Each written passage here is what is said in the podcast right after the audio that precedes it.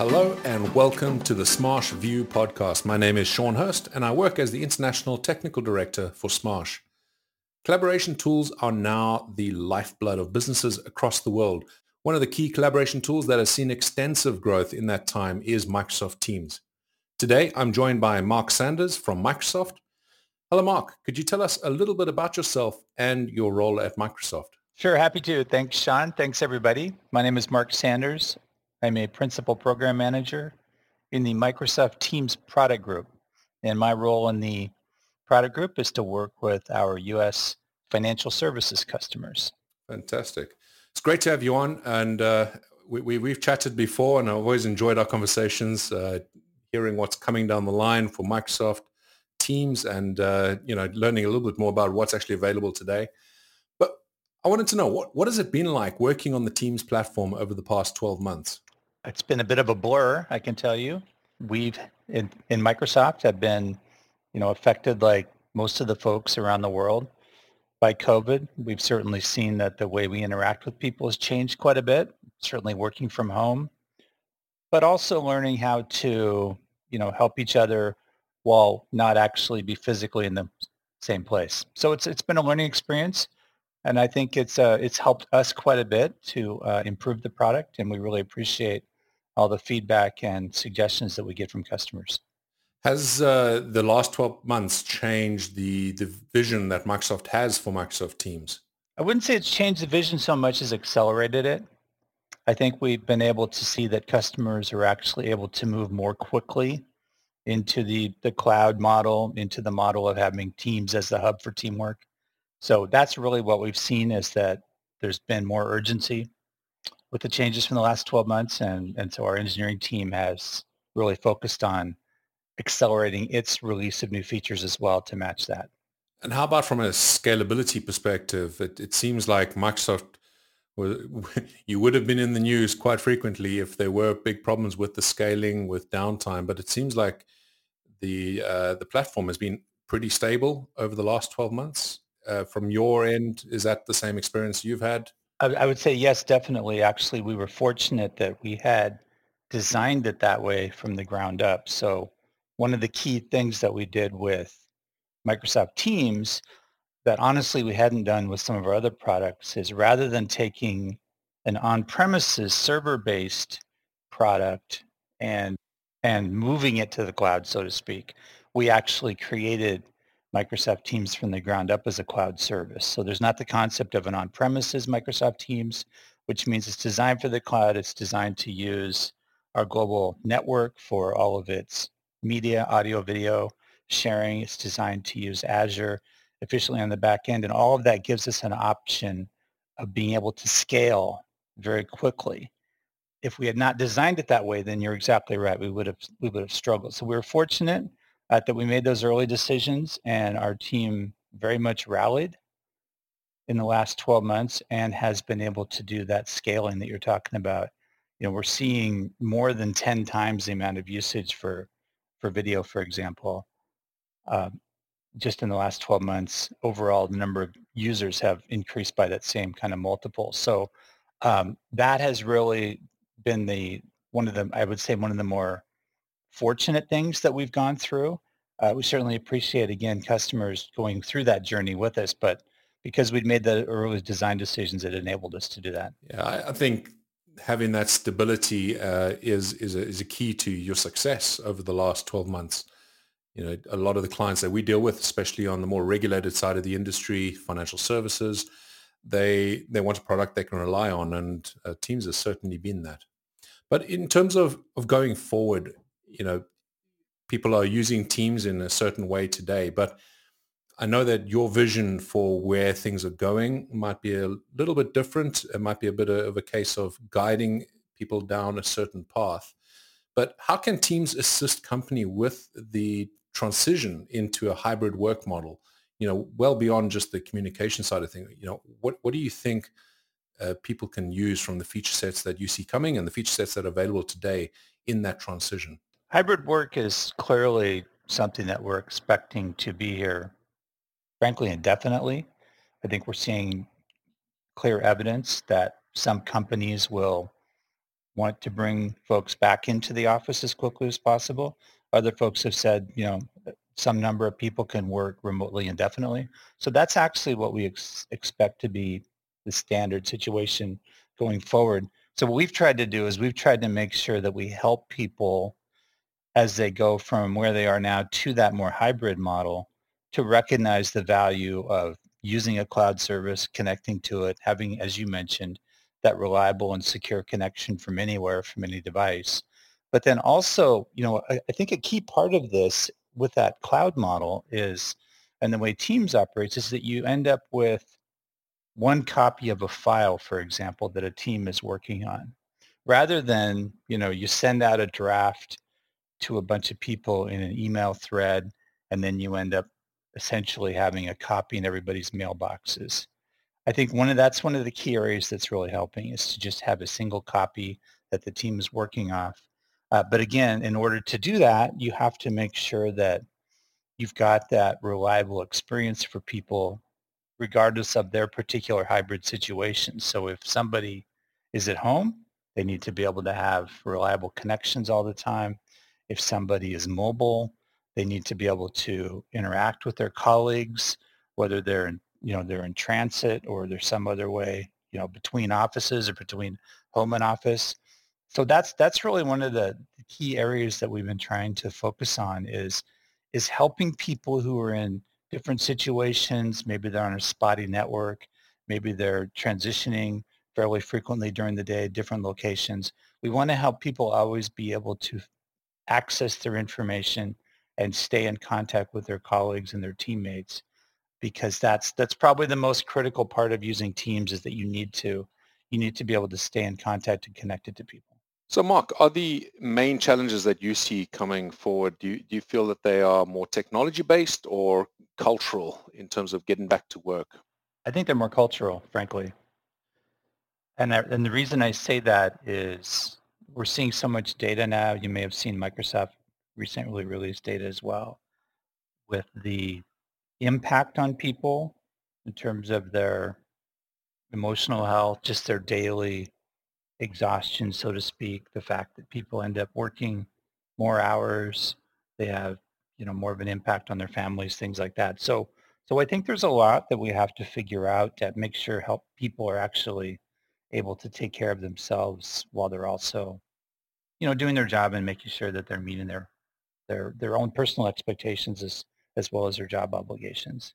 I think that's really the key area is helping people figure out the culture of this new environment. Yeah, I think it's, it's something that people have to adjust to. I certainly see it in our workplace as well. When you have a tool as as good as Microsoft Teams that allows you to collaborate almost 24/7 on any device you're on, you tend to be online more often, you tend to be available more often. And I think from that perspective, that's an adjustment people are going to have to make you know, certainly from what we're, we're talking about before, the, the ability to use some of those technologies like, you know, the single instance for a document, it's, it's been, it's been amazing for us from a productivity perspective, amazing for our clients from a productivity perspective. But some of the challenges we see, and this isn't necessarily cultural based or even technology based, but more from a regulation standpoint, a compliance standpoint, is trying to adhere to some of the compliance requirements in terms of capturing data around you know modern attachments, these files that can be modified and, and edited. What what role do you foresee teams playing in the in the future of work and overcoming these challenges? I guess I'll give you a couple examples. One is the work that we're doing, and you're starting to see this a little bit with a feature that we have in preview right now called Together Mode. But the idea is if you think about participating in a video conference and you've got the other folks that are in the conference with you, honestly, regardless of whether they're where they're physically located, they can be on the screen. And what we can do is we can es- essentially extract their image and place it on the screen in such a way that it, it helps people feel more inclusive. So if you think about it from the idea that, you know, back in the day, you might have had 10 people in a conference room and everybody's sitting around a table. Now in this hybrid model, you might end up feeling like you want to have the same kind of a meeting, but three people are in the room and seven people are outside the room. we're doing creative things with the way that we show people on the screen that it looks like you've got an extension of the table and it just extends into the screen and the other folks are sitting around the table in a very natural fashion. And then we've also announced some new capability we're working on with our device partners around what we call intelligent speakers, where you can have a device in the room and it will be able to pick up with directional audio which person is speaking at a particular time. So this is all very helpful to the people who are outside the room, right? They're trying to pick up those signals. They're trying to watch body language because again, everybody's on video. You're trying to see those things, but sometimes it's not always easy to discern who's speaking at a particular time when you're listening, trying to listen carefully on your headset.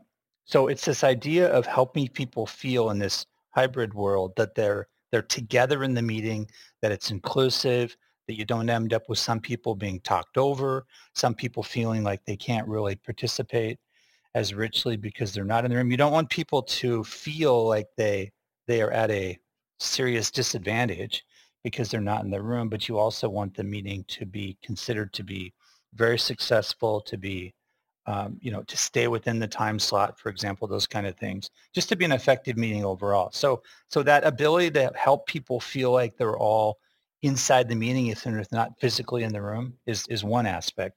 And then the se- second aspect related to this is how we try to bring all the information about a meeting together in teams. So either in a channel or within a chat that people are having, you are, you associate the meeting with that chat, but the way we think about this is we we take this view that there's a, a before, during, and after of a meeting. So let's say you have a meeting scheduled at, at Monday at 9 a.m. Well, there's a certain amount of work that people do beforehand, maybe the previous week. Then there's the hour that you're together, and then there's work that you do after. And what we try to do on Teams is bring all that together in a very rich fashion and there's a ton of development work that we're doing in this area. So I think that combination of having people feel like they're they're included in the conversation, regardless of whether the room in the room or not, and then making sure that everybody is included with regard to the information itself.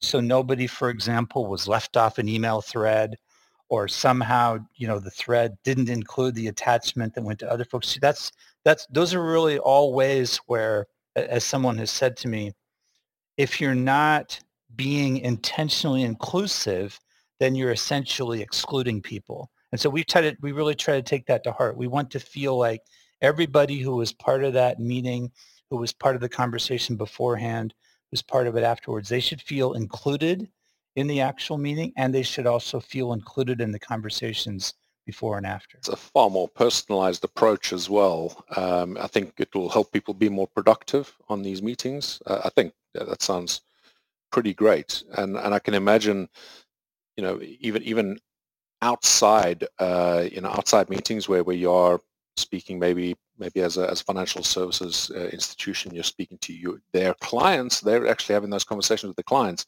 this could be really helpful you know picking up some points that they maybe didn't make a note of things like that because i know that some of the features that are coming through include that that capability right where where there are some key items from the meeting that would actually uh, have notes taken of them correct i think there's quite a bit of machine learning going on and some AI as well. Uh, all those sort of things really excite me from a technology perspective because that's you know that's that's my passion.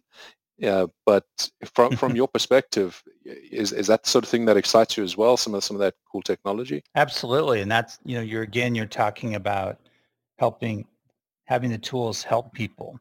So as you mentioned, that machine learning, that AI, where you could have Cortana, for example, listening to the conversation, not in a creepy way, but just, you know, just monitoring and where people use a phrase like, oh, I'll follow up on that or I'll reach out to the person or, you know, one of those phrases which clearly is someone offering or acknowledging or, you know, taking an action.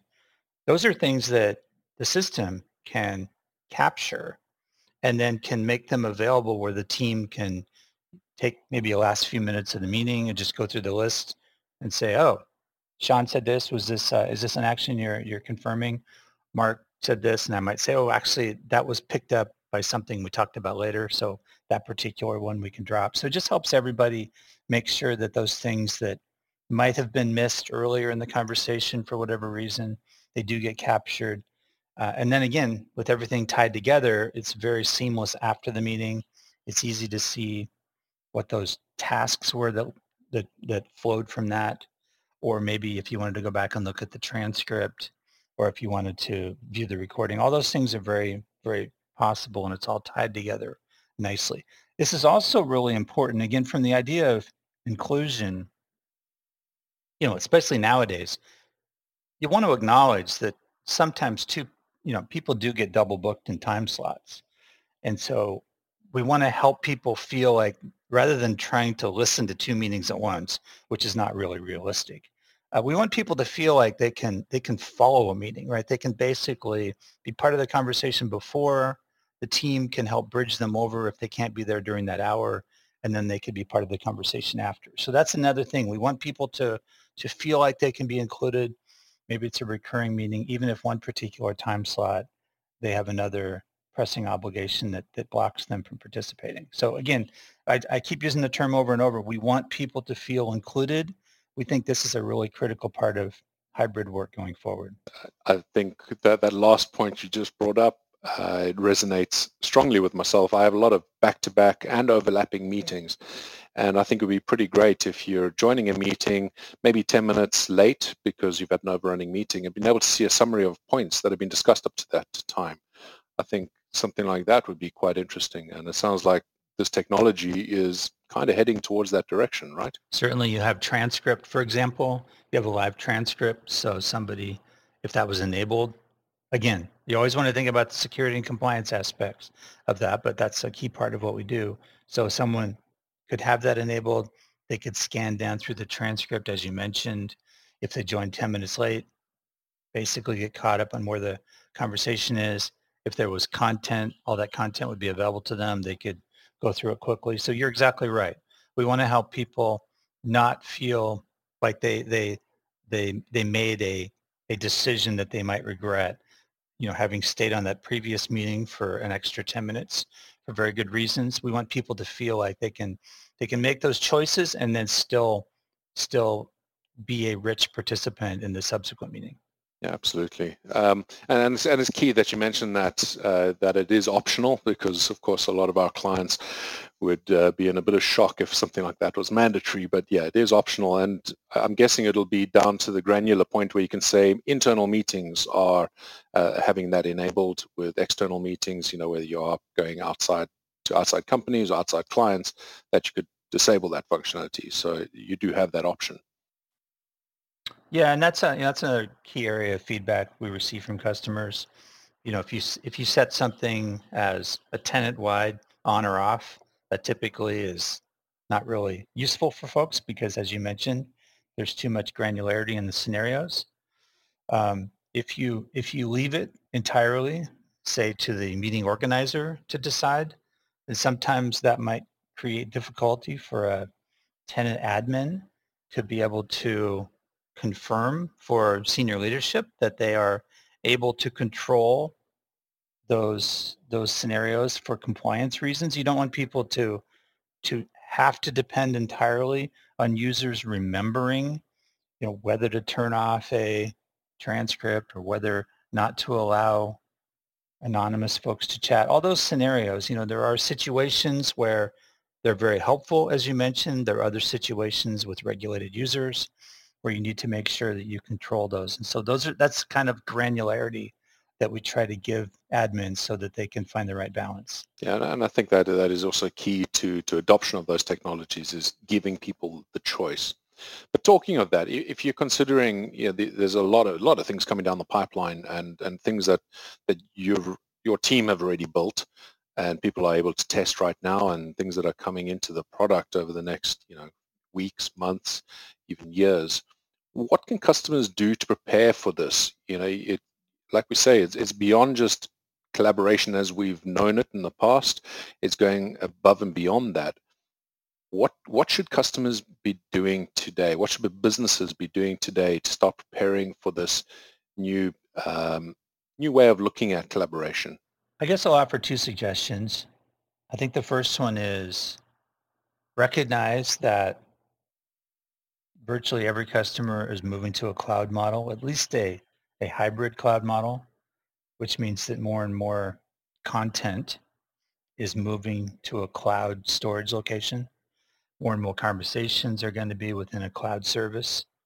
With, the, with that model in place, then you want to be very thoughtful about how you're classifying individual files. We have information protection tools uh, within our Microsoft services, and we talk about those with customers, and they say, yes, we understand that, but we have millions of files right now that are not classified. What are we going to do about that? So I would say, you know, think ahead to where you're going to be, say within two or three years. It's very likely customers will be in the cloud to some extent if not fully by then. And so it's really important to think through how you are going to actually manage your files and your content in a way that uses the tools but also helps people meet their business needs. So that's that's the first thing, really thinking through file management, um, information protection, classification, things like that. The second thing that I think people really need to be thoughtful about, and this is this is an area that we discuss really frequently with financial services customers. You know, if you look at all of the um, cyber threats that have been emerging over the last two or three years, there have been some very high profile ones just in the last 12 months. If you said, in fact, that was kind of interesting. You were talking about the last 12 months and most of that certainly was focused on COVID, but there were, there were also this cyber attacks and things like that. Within Microsoft, we are very much focusing on this zero trust model. And, and because of that, we are, we are doing quite a bit of work to make sure that we help our customers be in a, a much more safe and secure space with regard to cyber attacks. So given that, what that means is we need to figure out how we can help people work from wherever they're located it's not always going to be in corporate office. Work from those locations with the devices that they have. So again, sometimes mobile, sometimes at home, sometimes elsewhere, sometimes traveling. Find the, find the way to provide that level of, of control, recognizing that zero trust situation so that you, know, you can be on a managed device, you can be on a managed network, but sometimes you are not on a managed device and sometimes you're not on a managed network. And our services are putting new things in place to enable customers to get the controls that they need to make sure they've got the security in place that's necessary so that they can they can be prepared and they can be able to uh, resist some of those attacks we're talking about. But just taking a zero trust approach to things, that's a really important part of our strategy in our discussions with customers. So overall, think about file classification, think about how you're handling your data, and second, think about your your zero trust perspective, how you're helping people make sure that they can access files and, and corporation and conversation or files and, and the corporate conversations in a secure way. That's certainly some good advice, and uh, I think I think I might crib some of those uh, talking points when I next speak to my clients, because that's that's a common question actually. You know, what what what should we be doing to prepare for the next year, two years, three years? And uh, I, I think that's good advice in a general perspective. I think Microsoft gives some good tools to be able to control some of those aspects and uh, to manage some of those aspects. So it it certainly is helpful from that point of view.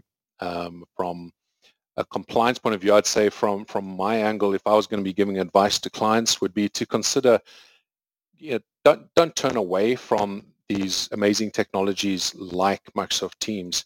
You know, instead embrace them, but take a cautious approach. You know, not only that uh, the, the advice that you've just given, but also from a compliance point of view, making sure that you are you're understanding the technology, understanding the the various vectors of where that information could be coming in from, where it could be going out, and you know, how are you going to record that information? How are you going to control that information? How are you going to run supervision or surveillance against that information when you're looking at it from a regulated individual's perspective? So it's certainly something just to, to think about in terms of strategy going forward. When you are going to fully embrace these technologies, I think, you know, just, just take a bit of a cautious approach and just consider you know, the various aspects of these new powerful technologies. It's not as simple as maybe it once was a few years ago. So, Marc, are there any last words that you'd like to share with us? Any exciting tidbits from uh, what we can expect to see from Microsoft Teams? I think that the thing that I would say is we absolutely welcome and embrace feedback and suggestions and ideas and perspectives from our customers. I would say virtually every day at work, I am amazed and fascinated by some more great ideas that customers have. As you mentioned earlier, some of them are, you know, being driven by the, the nature of the way things are unfolding right now. But I'm just I'm just really amazed people come up with really creative ways. So so don't be shy about reaching out to us. Don't be shy about giving us feedback and suggestions. And we're always wide open to that. And we always appreciate hearing from our customers. Thanks very much.